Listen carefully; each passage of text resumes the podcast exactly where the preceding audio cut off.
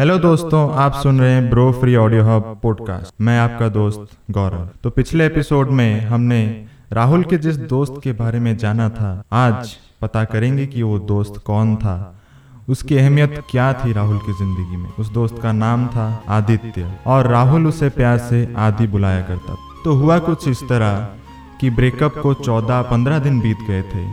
लेकिन राहुल ने ये बात किसी को नहीं बताई थी। वो बस गुमसुम रहता था, किसी से बातें नहीं करता था, ना ही कुछ शेयर करता था। बस अपने ही यादों में, अपने ही ख्यालों में खोया रहता था। ऐसे में एक दिन आदि का उसके घर आना हुआ। आदि इतना राहुल को जानता था कि वो उसे देखकर पता चल जाता था कि राहुल किसी ना किसी मुसीबत में ज़रूर है। उसका दिल टूटा है। तो जब आदि ने राहुल को देखा, उससे बात की तब उससे पता चला कि कुछ तो गड़बड़ ज़रूर है। उसने राहुल से पूछा कि, मेरे दोस्त, क्या हुआ तुझे? तू तो ऐसा नहीं था। इतना टूटा हुआ क्यों लग रहा है? तब बेचारा राहुल इतने दिनों से संभाले हुए अपने फीलिंग्स को और रोक नहीं सका। उसने सब बता दिया आदि। उसने सब कहा कि कैसे उसका अंजलि के साथ ब्रेकअप हुआ, क्यों हुआ और किस हद तक हुआ। ये सब सुनने के बाद आदि अब ये सोचने लगा, राहुल और अंजलि को फिर से कैसे मिलाया जाए। उसने अपनी तरफ़ से बहुत कोशिशें की। उसने बहुत समझाया अंजलि को और राहुल को भी। लेकिन अंजलि तो ठहरी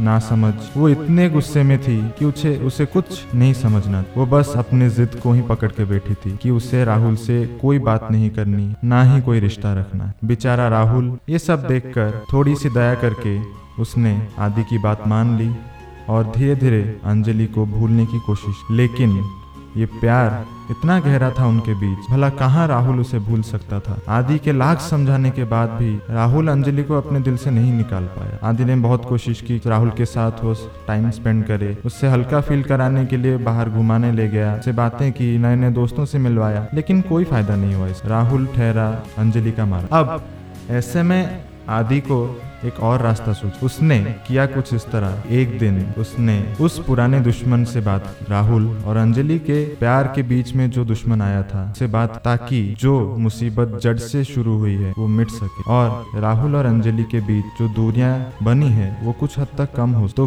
क्या आदि के इस कोशिश के वजह से राहुल और अंजलि को एक नया शुरुआत करने का मौका मिला? इसके बारे में हम जानेंगे आगे।